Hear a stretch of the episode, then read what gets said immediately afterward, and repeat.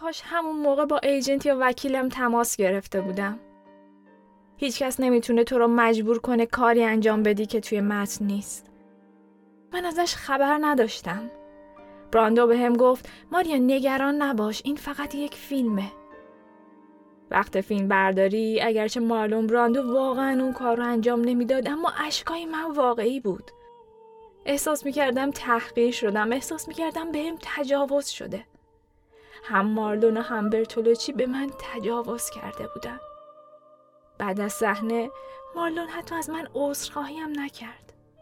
خدا رو شکر می‌کنم که اون صحنه در یک برداشت گرفته شد. اینها بخش از صحبتهای ماریا اشنایدر بازیگر فیلم آخرین تانگو در پاریسه. وقتی که از تجربه سختش در یکی از صحنه های فیلم تعریف می‌کنه. صحنه معروف تجاوز بازیگر مرد مارلون براندو به شخصیت زن ماریا اشنایدر. برتولوچی خودش تایید می‌کنه که اون و مارلون براندو به ماریا نگفتن که جزئیات صحنه چیه. اینکه قرار بوده مارلون از کره خوراکی که کنار تشک بوده برای تجاوز به ماریا استفاده کنه. برتولوشی میگه من می‌خواستم عکس رو به عنوان یک دختر و نه یک بازیگر بدونم. می‌خواستم احساس واقعی تحقیر شدنش رو ثبت کنم و نه بازیش رو. این صحنه اگر نمی‌دونید صحنه تجاوز شخصیت مرد داستان به شخصیت زنه که طبق گفته های طرفین شخصیت زن یعنی ماریا شنایدر از جزئیاتش بیخبر بوده. And uh, we were having uh, with Marlon breakfast on the floor of the flat. There was a baguette and there was butter. And we looked at each other and uh, without saying anything we knew what we wanted. and uh, but uh, I didn't tell her what was going on because I wanted her reaction as a girl, not as an actress. And I think that she hated me and also Marlon because we didn't tell her that uh, there was this that detail of uh, the butter used as, as a lubricant. Do you regret the fact that you have shot the scene like you did? No, but I feel guilty. I feel guilty, but I do not regret. I didn't want Maria to act her humiliation, her rage. I wanted Maria to feel, not to act, the rage and the humiliation. Then she hated me for all life. از سال 1972 حوالی سال 1350 شمسی یعنی زمان ساخت آخرین تانگوی برتولوچی تا امروز و حتی از روزهای نخست تاجگذاری هالیوود در سینمای جهان زنها نقشهای بزرگ و کوچیک زیادی روی پرده نقره بازی کردند. زنهای زیبا و دلربایی که نه تنها دل بسیاری از تماشاگرها بلکه دل کارگردانا، بازیگرا، تهیه کننده ها و خیلی های دیگر رو هم بردن. روایت این زنان از دنیای افسونگر هالیوود چیه؟ آیا همه چیز به زیبایی تصاویری که هالیوود به ما نشون میده هست؟ براسوی نیک و بعد روایت برابری جنسیتی در هالیوود به این قسمت از روزن خوش اومدید.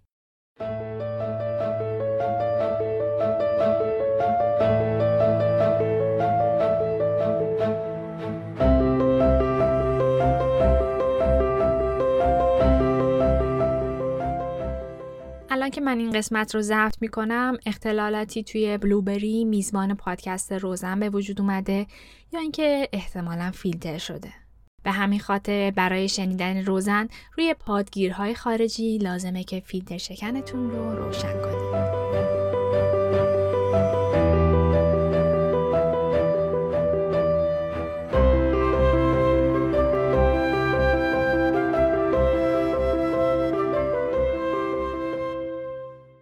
سلام من هده میری مقدم هستم و این قسمت ششم پادکست روزنه که شهریور 1398 منتشر میشه. روزن پادکستی در مورد موضوع زنان و برابری جنسیتیه. در این قسمت قرار سراغ دنیای سینما در غرب لس آنجلس بریم. هالیوود. حضور زنان در هالیوود رو میشه از دو منظر بررسی کرد. اول اینکه چقدر روی پرده سینما یا در فرایند فیلمسازی و پشت صحنه مشارکت دارند و دوم اینکه تصویر یا محتوایی که از جنس زن نمایش داده میشه چه شکلیه. فکر می‌کنید اوضاع چطوره؟ سهم زنها در هر یک از این دسته ها چقدره؟ فکر می‌کنید زنان ستاره چند درصد از فیلم ها در هالیوود هستند؟ شاید به شکل طبیعی پنجا پنجا منطقی به نظر برسه. چون از بیرون تصویری که به یاد تماشاگران مونده هم بازیگران زن هالیوودی و هم مردان سوپرستار. حتی 60 به 40 به سود مردان هم با توجه به تعداد فیلم های اکشن هالیوودی و block ها می‌تونه تحلیل بدی نباشه. نظرتون چیه؟ هفتاد سی چی؟ دیگه خدا وکیلی 20 درصد حق زنها هست دیگه نیست. عدد نهایی از 20 هم کمتره. زنان فقط ستاره 15 درصد از فیلم های هالیوودی هن.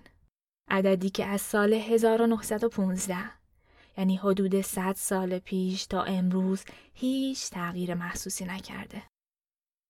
اما شاید بگین که این آمار از سال 1915 نمونه ها رو بررسی کرده و در اون سالها این نابرابری جنسیتی چیزی عجیبی نبوده و اینکه تو سالهای اخیر وضع فرق کرده و زنها سهم بیشتری از نقش اول فیلم ها دارن. بیاید سال 2013 رو با هم بررسی کنیم. سالی که اون رو اوج حضور زنان در فیلم ها می‌دونن. در این سال فیلم های The Hunger Games، Catching Fire، Frozen و Gravity نقش های اول زن داشتن و در رده فیلم های برتر سال قرار گرفتن. گراویتی هفت اسکار برد و سندرا بولاک در این فیلم به خوبی درخشید. جنیفر لارنس هم ستاره جدید سینما بود و همه نگاه ها را به خودش خیره کرد. با وجود همه این موفقیت ها در این سال زنها باز هم فقط در 15 درصد از فیلم ها نقش اول داشتن و حدود 30 درصد از کل نقش ها بهشون تعلق داشت. همین 30 درصد هم در نقش های کم اهمیت تری از مردا حضور داشتن. 15 درصد قطعا عدد زیادی برای این حجم از تولیدات سینمایی نیست و با همین حضور کم هم میشه تاثیر شگفتانگیز زنها در سینمای امریکا رو درخشان توصیف کرد. اما سوپر زن برای رسیدن به همین سهم اندک از چه موانعی عبور کردن؟ از پشت تا جلوی دوربین چه مسیری پیش روی زنان بوده؟ جنیفر لارنس میگه وقتی جوانتر بودم تهیه کننده های یک فیلم ازم خواستن که در طول دو هفته حدوداً هفت کیلوگرم وزن کم کنم. قبل از من یک دختر دیگر رو به خاطر اینکه نتونسته بود با این سرعت وزن کم کنه اخراجش کرده بودن. همزمان تهیه کننده زن فیلم از من و پنج نفر دیگه خواسته بود کاملا به مقابلش بیستیم تا بدن ما رو برای ایفای نقش بررسی کنه. وضعیت تحقیرآمیزی بود. چارلیز ترون میگه که وقتی 18 سالش بوده یک کارگردان مرد ازش خواسته که برای تست بازیگری به خونش بره. اونجا که میره می‌بینه که بازیگر مرد لباس راحتی تنشه و داره به نوشیدنی دعوتش می‌کنه. ریس ویترسپون در یکی از سخنرانی های اخیرش میگه که زمانی که 16 سالش بوده مورد آزار جنسی یک کارگردان قرار گرفته و ایجنتش بهش گفته که برای از دست ندادن کارش بهتره که سکوت کنه. داستان ماریا اشنایدر رو هم که ابتدای پادکست بهش اشاره کردم. اما سوپرستار حقیقی سینمای امریکا مردی که روایت های معتبر زیادی ازش وجود داره کسی نیست جز سر هاروی واینستاین. تهیه کننده ای که در سال گذشته از پشت دوربین به هدلاین خبرهای هالیوود راه پیدا کرد. هاروی واینستاین در سال 1952 به دنیا آمده. اون یکی از معروف ترین تهیه کنندگان هالیوود و بنیانگذار شرکت میرامکس و تهیه کننده فیلم هایی مثل Pulp Fiction یا Shakespeare in Love. هاروی برای فیلم Shakespeare in Love جایزه اسکار رو برد و بعد از میرامکس اون و برادرش کمپانی خانوادگی خودشون رو تأسیس کردند که تا سال 2017 هم مدیرش بود. هاروی در طول فعالیتش بالاترین نشان افتخار نظامی و فرهنگی فرانسه رو دریافت می‌کنه. نشانی که قبلا به افرادی مثل چارلی چاپلین، ژول ورن یا مارتین سکورسیزی داده شده. همچنین از دست ملکه الیزابت برای مشارکتش در گسترش صنعت فیلمسازی انگلستان نشان افتخار دریافت کرده. اون در زمینه های خیریه‌ای مثل ایدز یا مبارزه با فقر فعال بود و باید بدونید که حامی سرسخت حزب دموکرات هم هست. وقتی که پولانسکی در سوئیس دستگیر شد و هرگز به امریکا برنگشت، هاروی در کنار وودی آلن، مارتین سکورسیزی و دیوید لینچ جزو کسانی بودند که نامه ای رو امضا از پولانسکی حمایت کردند. سالهای سال در مورد هاروی شایعاتی تو هالیوود وجود داشت. حدودای سال 1998 گوینت پلترو توی برنامه آخر شب با دیوید لترمن گفتش که هاروی آدم رو مجبور به یک کارایی می‌کنه.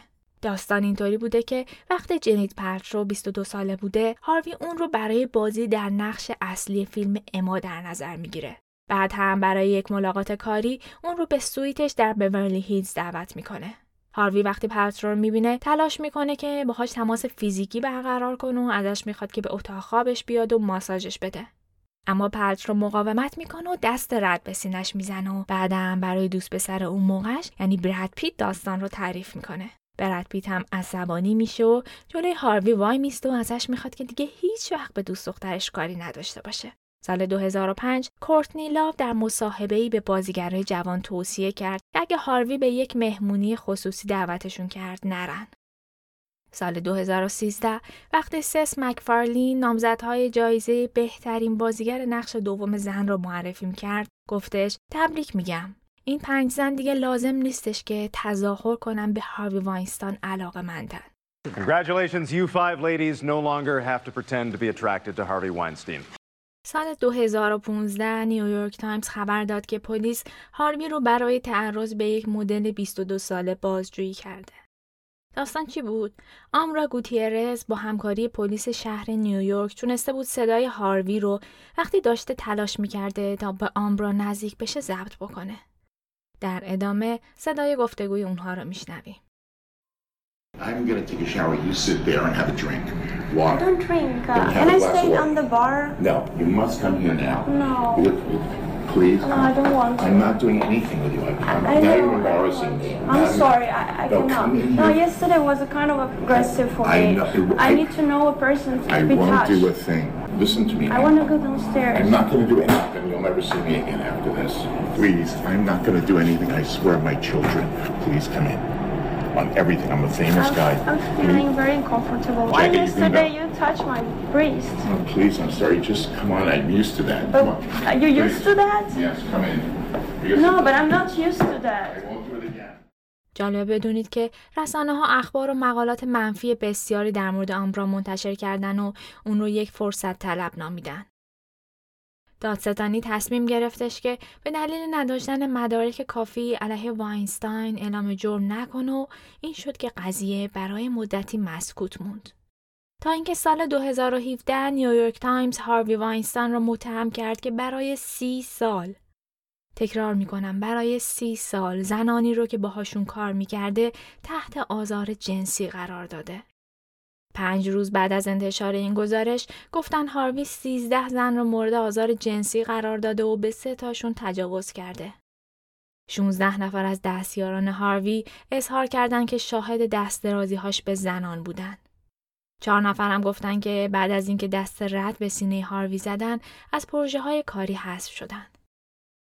از سال 1980 تا 2015 هاروی بازیگرا یا مدل‌های جوان رو به اتاقش در هتل یا دفترش دعوت می‌کرد تا مثلا در مورد کار باهاشون صحبت کنه اما از اونها می‌خواسته که ماساژش بدن یا باهاش رابطه جنسی برقرار کنن. هاروی اشک سرسی لنیستر رو هم درآورده. لینا هیدی بازیگر معروف Game of Thrones سال 2017 یک مجموعه توییت منتشر کرد و داستان پیشنهاد هاروی رو مطرح کرد. اون میگه که هیچ وقت به هاروی علاقه نداشته و بودن با اون شبیه اینه که بخواد پدرش رو ببوسه. هاروی برای بار دوم و چند سال بعد توی یک جلسه کاری به سرسی پیشنهاد میده که برای مطالعه فیلمنامه به اتاقش بره. سرسی هم صریحا اعلام می‌کنه که علاقه به این موضوع نداره. هاروی عصبانی میشه. بازوی سرسی رو محکم می‌گیره و بیرون از هتل به سمت ماشین هلش میده و تهدیدش می‌کنه که هرگز در مورد این موضوع با کسی صحبت نکنه. سرسی میگه که وقتی داخل ماشین شده از شدت ناراحتی گریش گرفته. میگن که در تمام این سالها مد دیمون و راسل کرو از رفتارهای هاروی خبر داشتن اما روی کاراهاش سرپوش میگذاشتن. هاروی در جواب رسانه ها در مورد رفتارهاش اینطور میگه. قبول دارم که رفتاری که با همکارام در گذشته داشتم دردناک بوده و از این بابت عذرخواهی می‌کنم. در پی این اتفاقا هاروی از شرکتی که خودش تأسیس کرده بود اخراج میشه. همسرش ازش طلاق می‌گیره و برای این اتهامات همچنان در حال محاکمه است. از اون تاریخ هم جای دیده نشده و کسی ندیدتش. وکیل هاروی در دفاعیاتش میگه راه و روش انتخاب بازیگرا رو هاروی اختراع نکرده. اگر که یک زن تصمیم می‌گیره که برای پیشرفت در کارش با یک تهیه کننده هالیوود رابطه جنسی برقرار کنه و این کار رو انجام میده و بعدش پشیمون میشه و کل این قضیه رو یه جوری تعرض می‌بینه بهش نمیگن تجاوز. این یعنی اینکه اون زن خودش مایل بوده که برای پیشرفت در کارش کاری رو انجام بده که خودش هم می‌دونه تحقیرآمیزه. البته به رفتارهای هاروی نباید از یک زاویه نگاه کرد. زاویه روبرو رو خانم کاترین دونوو ستاره فرانسوی هالیوود و همبازی آلن دونون در فیلم یک پلیس و پول کثیف برای ما می‌سازه. دونوو نامه ای رو منتشر می‌کنه که صد نفر از هنرمندان فرانسوی هم امضاش کردن. بخشهایی از این نامه رو براتون می‌خونم. تجاوز یک جرمه اما تلاش برای اقوای کسی چه مصرانه و چه ناشیانه جرم نیست. میتو به کمپین بزرگی تبدیل شد. به رسانه ها شبکه های اجتماعی صدا کرد و بدون اینکه به آدم ها فرصت دفاع از خودشون رو بده اونها را به متجاوزان جنسی تبدیل کرد. این مدل از عدالت قربانیان خودش رو هم داشت. مردانی که سر کار بازخواست شدن یا مجبور شدن استعفا بدن. در حالی که تنها جرمشون این بود که زانوی زنی رو لمس کردن یا بوسیدنش.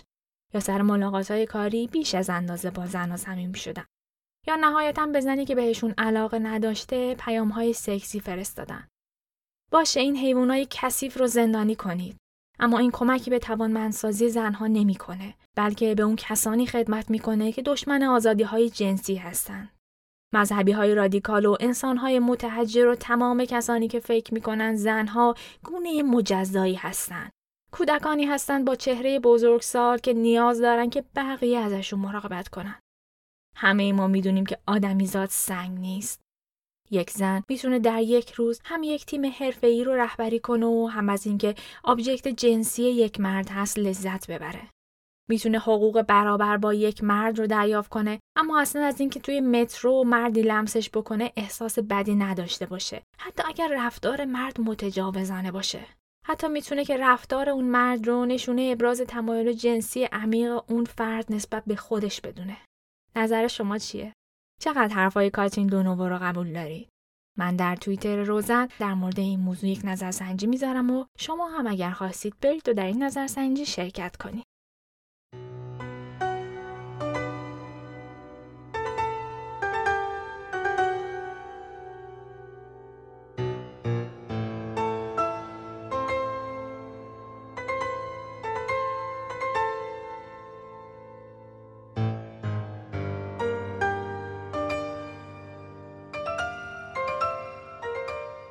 خب یکم بریم عقبتر. از کجا تهیه کننده و کارگردان این همه قدرت پیدا کردن؟ آیا پول حرف اول و آخر رو می‌زد یا بالاخره اونها هم به هنرپیشه کاربلد زن احتیاج داشتن؟ پشت دوربین هالیوود چه بلایی سر هویت زنانه آورده؟ سالها پیش و قبل از اینکه صنعت فیلمسازی امریکا به کالیفرنیا منتقل بشه، ستاره وجود نداشت و استودیوهای فیلمسازی استارتاپ هایی بودن که گروه بازیگر و عوامل صحنه رو دور هم جمع می‌کردن. چهرهای آشنایی که روی پرده سینما دیده می شدن رو هم بیشتر با برند استودیو میشناختن. مثلا دختر ویتاگراف یا دختر بیوگراف. اما در سال 1909 کارل لمل مدیر استودیوی آی که بعدا هم کمپانی یونیورسال پیکچرز رو راه اندازی کرد دنبال یک ستاره واقعی بود و این شد که تصمیم گرفت اول یکیشون رو به قتل برسونه. اون فلورانس لارنس بازیگری که با بیوگراف کار می‌کرد رو استخدام کرد و شایع کردش که در تصادف رانندگی کشته شده. وقتی که مردم ناراحتی خودشون ابراز می‌کردن و حسرت میخوردن که دیگه نمی‌تونن دختر بیوگراف رو ببینن لمل روی روزنامه پخش کرد که فلورانس زنده است و از حالا به بعد توی فیلم های آی بازی می‌کنه. این اتفاق آغاز رابطه جدیدی بین تهیه کنندگان و ستاره های زن بود. راهی که لارنس شروع کرد رو خیلی های دیگه ادامه دادن. بیزنس فیلمسازی که در کالیفرنیا رشد می‌کرد باعث شد که خیلی از دختران جوان امریکایی به امید اینکه ستاره بشن به هالیوود بیان. اما وقتی وارد کلونی فیلمسازان می شدن، سرنوشت بیشترشون به پیشخدمتی یا انجام کار جنسی ختم می شد و از اغلبشون تست بازیگری گرفته نمی شد. کم کم توجه همگانی به رسوایی های هالیوود جلب شد و اونها ناگزیر به پیدا کردن راهکار شدن. وین هیز که مدیر یک شرکت تولید و توزیع فیلمسازی در اون زمان بود دست به اقداماتی زد. اون اعتقاد داشت که پاکسازی این صنعت باید اول از پشت دوربین شروع بشه و این بود که خوابگاه بزرگی برای دخترانی که وارد هالیوود می شدن اختصاص داد تا اونها پناهگاه امنی داشته باشن و قربانی خشونت جنسی در قبال جای خواب نشن. البته که این کار به جای اینکه سراغ ریشه و علت این اقدامات بره تلاشی بود برای اینکه میزان آسیبی که دخترای جوان می‌بینن رو کاهش بده. اقدام دیگه ای که هیز انجام داد و بیشتر هم به همین خاطر میشناسنش ایجاد یک مرامنامه بود. مرامنامه هیز به تعدادی از بایدها و نبایدها اشاره می کرد. مثلا مواردی که در ادامه ذکر می کنم نباید توی فیلم ها وجود می داشت. هر مدل به رهنگی چه به صورت مشخص و چه محو و مبهم یا خوابیدن زن و مرد کنار هم و روی یک تخت. بردگی سفید پوستا یا ارتباط جنسی بین یک سفید پوست و یک سیاه پوست. صحبت از بهداشت جنسی و بیماری های مقاربتی. زنهای مربوط به تولد نوزاد یا اندام های جنسی کودکان. تجاوز، صحنه‌های خودفروشی و صحنه‌های مربوط به شب اول ازدواج، رابطه جنسی زن و مرد یا بوسه های طولانی مدت. هالیوود تا سال 1950 به این مرامنامه متحد بود تا وقتی که با رقیبای جدی روبرو شد. اولین رقیب تکنولوژی جدیدی به اسم تلویزیون بود که آدما لازم نبود که برای دیدنش از خونه خارج بشن. هالیوود باید چیزی ارائه می‌کرد که آدمها توی تلویزیون نمی‌تونستن ببینن. علاوه بر این تهدید جدی دیگه حضور فیلم های خارجی بود که مجبور نبودن از مرامنامه هی پیروی کنن. این شد که هالیوود همون روزا این مرامنامه رو به فراموشی سپرد. اوایل سالهای طلایی هالیوود یعنی حدود 1937 دو تا اتفاق مهم افتاد. اولی انتشار فیلم ستاره متولد می شود بود. درام عاشقانه ای که در مورد دختری بود که به یک ستاره بزرگ تبدیل میشه. دختر قصه ما پیش خدمت بود و تو یکی از مهمونی ها با یه بازیگر معروف و البته الکلی آشنا میشه و رابطه عاشقانه اونها موفقیت اون دختر را رقم می‌زنه. اگرچه که فیلم لحظات تلخی در خودش داره اما در واقعیت نشون دهنده رابطه بین استودیو و ستاره هاست. این فیلم خیلی معروف میشه و سه بار دیگه هم ساخته میشه و همونطورم که احتمالا حد زدین نسخه آخر سال گذشته با بازی لیدی گاگا و برادلی کوپر منتشر شده. فیلم استار ایز بورن. اتفاق دیگه سال 1937 رخ داد. وقتی که رقصنده 20 ساله پاتریشیا داگلاس به یک مهمونی هالیوودی دعوت شد. در واقع اون تماسی دریافت می‌کنه و تصورش اینه که دعوت شده تا در نقش به زبان ما سیاه لشکری یک فیلم وسترن بازی کنه. اما در واقع مهمونی مربوط به رویداد سالیانه شرکت MGM بود. پاتریشیا وقتی وارد مهمونی میشه از تعجب خشکش می‌زنه. نزدیک به 120 زن اونجا بودن و همشون هم لباس کوتاه وسترنی پوشیده بودن. اون دخترها دعوت نشده بودن تا نقشی رو بازی کنن بلکه قرار بود میزبان مهمونی استودیو باشن. زنها باید میرقصیدن و مردها هین نوشیدن و غذا خوردن تماشاشون می‌کردن. مهمونی خیلی زود به خشونت کشیده میشه. دیوید راست یکی از کارکنان شرکت با کمک یکی از دوستاش داگلاس رو به چنگ میاره و کشون کشون به سمت ماشین می‌بره و به گفته داگلاس بهش تجاوز می‌کنه. البته این ماجرا بعدا توسط کمپانی تکسیب شد و حاشیه هایی براش به وجود اومد. اما خیلی ها بر این باور بودن که واقعیت داره. حضور زنها در هالیوود از دهه چهل تا حالا تغییر محسوسی نکرده. در اون سالها درصد حضور زنان توی نقش های دیالوگدار چیزی بین 25 تا 28 درصد بود و شاید باورتون نشه اما سال 2013 این عدد به سی رسیده. استفاده ابزاری از بدن زن در صنعت فیلمسازی هم رایجه. چه بسا که توی خیلی از فیلم ها تنها جذابیت موجوده. مثلا 28 درصد از زنها در فیلم ها مجبورن لباسهایی رو بپوشن که به لحاظ جنسی جذاب نشونشون بده. این عدد برای آقایون 7 درصده. 26 ممیز دو درصد از زنها در فیلم ها نیمه برهنه میشن.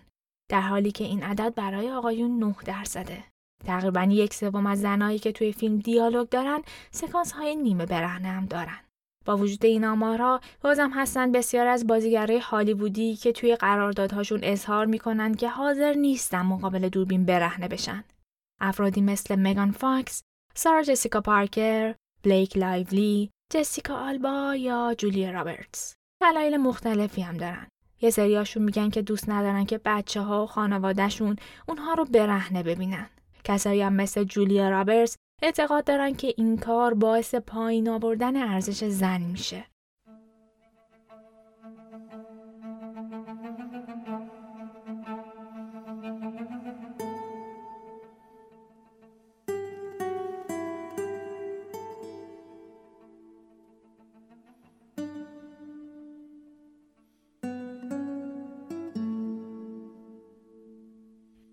تا اینجای پادکست رو با هم یک مروری بکنیم. اولش براتون از آمار حضور زنها توی فیلم های هالیوودی گفتم. 15 درصد رو که یادتون هست. بعد با هم فیلم های سال 2013 و حضور زنها رو یه مروری کردیم و بعدش از جلوی دوربین رفتیم به پشت دوربین. جای تاریکی که از زنها قربانی های زیادی گرفته. تاریخچه گرفتاری ها و مصیبت های زنا برای بازیگر شدن در هالیوود رو یه مروری کردیم تا رسیدیم به سالهای اخیر و همون درخواست معروف کارگردان ها و تهیه کننده ها از هنرپیش های زن یعنی برهنگی. حالا خوب کیفیت این حضور 15 درصدی زنان در هالیوود رو هم با هم یه مروری بکنیم.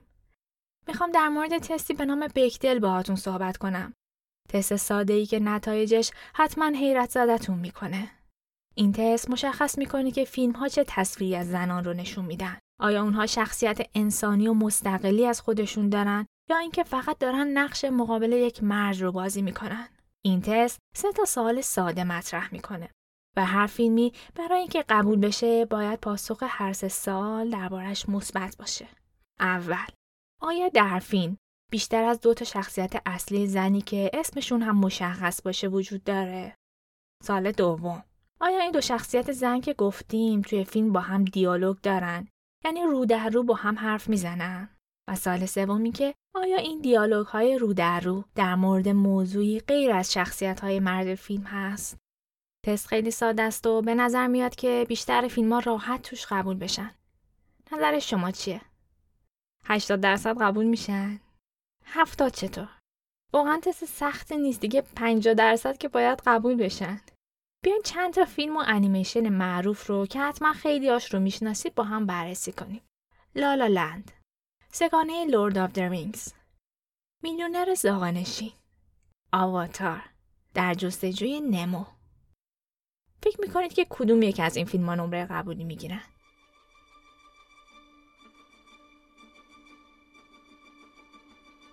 باید بگم که همه این فیلم ها در تست بکدل رد شدن.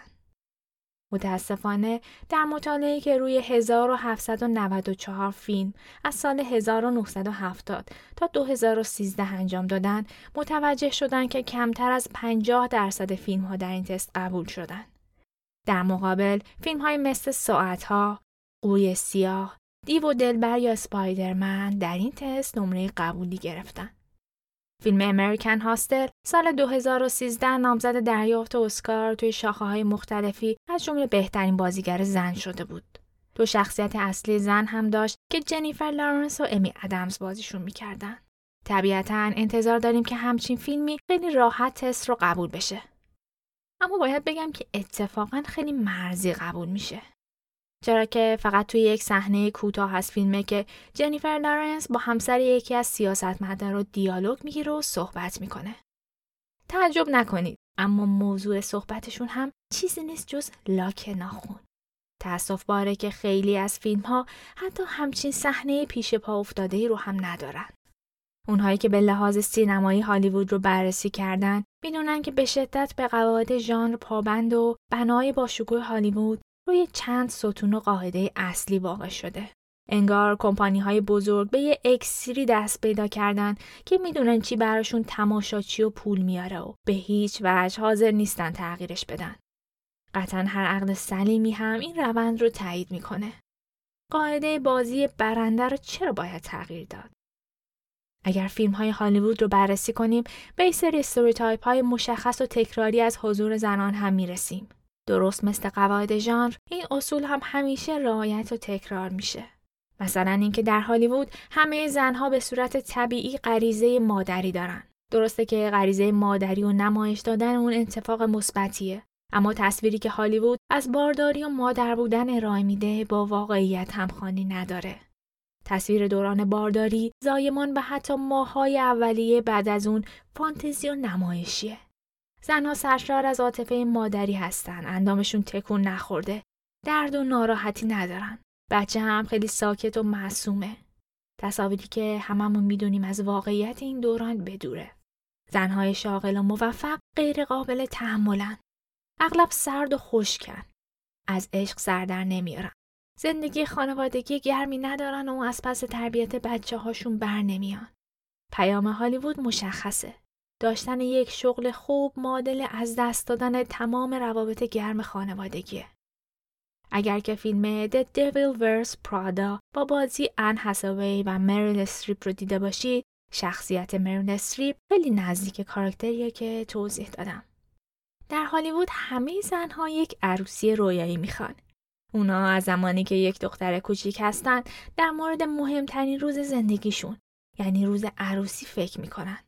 هالیوود دوست داره که ما باور کنیم که ازدواج و به طور مشخص مراسم اون یکی از اصلی ترین رویاهای یک زنه.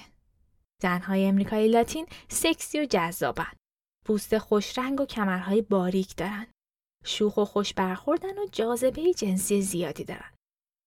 مثلا میشل رودریگز توی فیلم Fast and Furious همچین نقشی رو بازی می‌کنه. فمینیستا تلخ و خطرناکن. شلخته و ستیزه جو هستن. به ظاهرشون اهمیت نمیدن. یا اینکه به واسطه اعتقادشون به برابری روابط بیقید و شرط و ناموفقی دارن. دقت کردین که این تصور توی ایران هم خیلی رایجه اینکه فکر می‌کنیم زنایی هستن که به ظاهرشون اهمیت نمیدن یه جورایی تنبل هستن و با روابط خانوادگی عاشقانه و حتی چیزای ساده مثل فعالیت در خونه هم در ستیزن یه باری یکی از همکارای من در محل کار با تعجب ازم پرسید تو که فمینیستی توی خونه آشپزی هم می‌کنی در واقع تصویری که هالیوود از زنها نشون میده با اون چیزی که در صنعت تبلیغات می‌بینیم تفاوتی نداره. زنها افرادی کمهوش و احساساتی هستند که ماهیتشون جز در خانواده و در کنار یک مرد تعریف نمیشه. اشتباه نکنید من اصلا قصد ندارم که ارزش گذاری کنم و حضور مردان کنار زنان رو زیر سوال ببرم. حرف من اینه که هویتی که تعریف میشه مستقل نیست. به تنهایی ناقصه و معنایی نداره. بدتر از اون مبتنی بر واقعیت هم نیست. خیلی اوقات جنبه تنز یا تحقیرآمیز پیدا می‌کنه و در طولانی مدت باعث کاهش عزت نفس و فعالیت اجتماعی زنها میشه. البته مثال نقص هم برای این موارد هست. فیلم هایی هستن که در این چارچوبا نمی گنجن. بله حتما مثال هایی هم به ذهن شما می‌رسه مثل همون فیلم هایی که سال 2013 با حضور موفق زنان ساخته شد. صحبت ما در اینجا بحث کلیشه ها به ویژه در سینمای عام پسند هالیوودیه. نه منتخبان اسکار. فیلم هایی که شاید ما کمتر ببینیمشون چون کمتر هم به شهرت می‌رسن. مثالش برای ما می‌تونه سینمای اسقر فرهادی با شهرت جهانی باشه و یک فیلم سینمای موسوم ببندنه توی ایران مثل زهرمار ساخته جواد رضویان. بیایید کمی هالیوود رو از بیرون ببینیم. به نظر شما دلیل این عقب نگه داشتن زنها چیه؟ پس هالیوود چه فرقی با صدا و سیمای ایران داره؟ راستشو بخواین از نظر من جدال برابری جنسیتی در همه جای دنیا برابره. برگردیم به سال. چرا زنها در هالیوود هم عقب نگه داشته شدن؟ صنعت فیلمسازی هم مثل خیلی از صنایع دیگه تحت سلطه مردانه. برای مثال در 85 سال گذشته تنها هفت بار یک زن تهیه کننده برنده جایزه اسکار شده. این عدد برای فیلمنامه نویسی هشته. یا اینکه 77 درصد از صاحبان رأی آکادمی اسکار مردان هستند. همیشه این سال وجود داشته که چرا با وجود اینکه تعداد زنها زمان فارغ و تحصیلی از دانشگاه با مردا برابری می‌کنه ولی به تدریج از صحنه حذف میشن و مردها جاشونو می‌گیرن. ساده ترین پاسخی که به ذهنمون می‌رسه اینه که احتمالا شایستگی کمتری از خودشون نشون دادن. توی یک جامعه برابر همچین پاسخی می‌تونه درست باشه. اما صنعت فیلمسازی همونطور که گفتم اینطوری نیست. تهیه کننده ها به سختی روی فیلم هایی که کارگردان زن دارن سرمایه گذاری می‌کنن. اگه فیلمی که کارگردان زن داره کم بفروشه این عدم موفقیت نه به فیلم که به زن بودن کارگردان نسبت داده میشه. این صنعت به زنها کمتر از مردان حقوق میده. به علاوه به اونها ترغیم می‌کنه که بعد از چهل سالگی یعنی از زمانی که به تدریج زیبایی و جوانیشون رو از دست میدن دیگه گزینه خوبی برای فیلم ها نیستن. درصدهایی که ارائه دادم تا داستانهایی که در مورد اهمیت ظاهر فیزیکی زنها تعریف کردم همه تایید کننده این موضوع هستند. هر از چندگاهی هم اخباری مبنی بر آزار جنسی زنها منتشر میشه. همه اینها باعث میشه که حضور خانم ها در صنعت فیلمسازی کمرنگ و با مشقت بسیار همراه باشه. حتی وقتی زنها علا رقم موانع بسیار موفق میشن فیلمی رو کارگردانی کنند در جشنواره های شرکت داده میشن که داورانش رو مردان تشکیل میدن. اغلب منتقدان اعضای هیئت داوری و حتی اعضای آکادمی اسکار رو مردان تشکیل میدن. پس طبیعیه که نگاه مردانه به این صنعت غالب باشه. در واقع حضور زنها در هالیوود دو بعد داره. یکی تصویری که از اونها به نمایش گذاشته میشه و دیگری رفتاری که در پشت صحنه وجود داره و در نهایت باعث کمرنگتر شدن حضور و فعالیت زنها و کم تردید شدنشون میشه. اما روزنه های امیدی باز شده. فیلم Our Brand Crisis داستان یک مشاور سیاسی با تجربه ای رو روایت می‌کنه که به بولیوی رفته تا به رئیس جمهور سابق این کشور کمک کنه دوباره به قدرت برسه. سندرا بولاک نقش این مشاور سیاسی رو بازی می‌کنه. اما می‌دونستید که اول قرار بوده جورج کلونی نقش رو بازی بکنه؟ سندرا بولاک وقتی فیلم نامه رو می‌خونه با جورج کلونی تماس می‌گیره و ابراز علاقه می‌کنه تا در نقشی بازی کنه که برای یک مرد نوشته شده. پیشنهادش با استقبال جورج کلونی روبرو میشه و با اندکی تغییرات در فیلمنامه این نقش به یک زن سپرده میشه. البته این اتفاق برای اولین بار در هالیوود رخ نمی‌داد. قبلا هم انجلینا جولی در فیلم Salt یا نمک نقشی رو بازی کرد که برای یک مرد نوشته شده بود. چارلیز ترون هم روزی جای براد پیت رو گرفته بود. اینها تنها بخشی از تلاشیه که زنان و مردان برای ایجاد برابری و شکستن stereotype ها در هالیوود انجام دادن. مریل استریپ میگه هم زنها و هم مردها در ایجاد چنین وضعیتی نقش دارند. تا وقتی که مردها تبعیض جنسیتی رو مشکل زنان می‌دونن تغییر هم ایجاد نمیشه. تا وقتی که مردها تبعیض جنسیتی رو فقط مشکل زنان می‌دونن تغییر هم ایجاد نمیشه. من قبول دارم که مردها و زنها شبیه به هم نیستند اما اونها گاه چیزهای مختلف و گاه هم سلایق مشابهی دارن و فیلمی موفق میشه که به سلیقه ها و فیلمی موفق میشه که به سلیقه و علایق هر دو گروه توجه کنه. ان حسبه میگه که در نقش هایی که تصویر استریوتایپی از زنها ارائه می‌کنن بازی نمی‌کنه. جولیان مور میگه که شما اختیار پولتون رو که دارید. اگه فیلمی وجود داره که تصویر جدیدی از زنها ارائه میده خب بلیتش رو بخرید و برید ببینیدش. همین کارهای کوچیکه که تغییر ایجاد می‌کنه. از سال 2014 تا 2017 فیلم هایی با نقش اول زن نسبت به فیلم هایی که نقش اولشون مرد بوده فروش بیشتری داشتن. این تحقیقات که اون رو مؤسسه Creative Artists Agency انجام داده نشون میده که در همین بازه زمانی فیلم هایی که تست بکدل رو قبول می شدن درآمد بیشتری نسبت به سایر فیلم ها داشتن. در این سالها Wonder Woman یا Lady Bird، Beauty and the Beast یا همون دیو دلبر یا انیمیشن موآنا در صدر فیلم های پرفروش قرار گرفتند و نظر منتقدان رو هم به خودشون جلب کردند. این تصور که فیلم های زنانه نمیفروشند امروز دیگه به لحاظ آماری هم قابل اثبات نیست.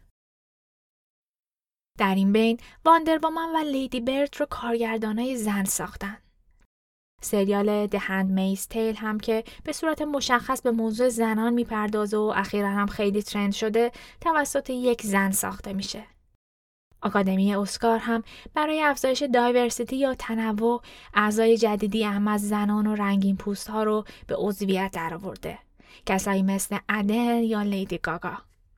حالا که این قسمت رو شنیدید فکر می‌کنید که توی فیلم های فارسی زبان و سینمای ایران چقدر تصویر درست و غیر کلیشه ای از زنها نمایش داده میشه. چند تا فیلم رو از نظر بگذرونید و به شخصیت های زنش فکر کنید. نقطه مشترکی می‌بینید؟ امیدوارم به زودی و در چند قسمت آینده بتونم در مورد جایگاه زنان در سینمای ایران صحبت کنم. خوشحال میشم که تجربیات یا شنیده هاتون رو در این باره با من به اشتراک بگذارید. اگر در سینمای ایران کار می‌کنید و موفقیتی در موضوع برابری جنسیتی داشتید یا اینکه روایت هایی در این باره شنیدید یا تجربیات ناخوشایندی داشتید که می‌تونه به من در ساخت این پادکست کمک کنه لطفا دریغ نکنید.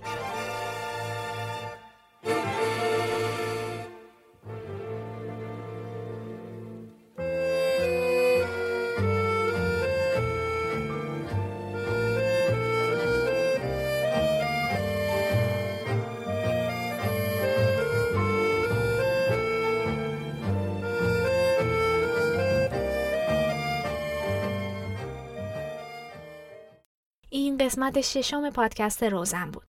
خیلی ممنونم که در اپیزودهای مختلف همراه من هستید.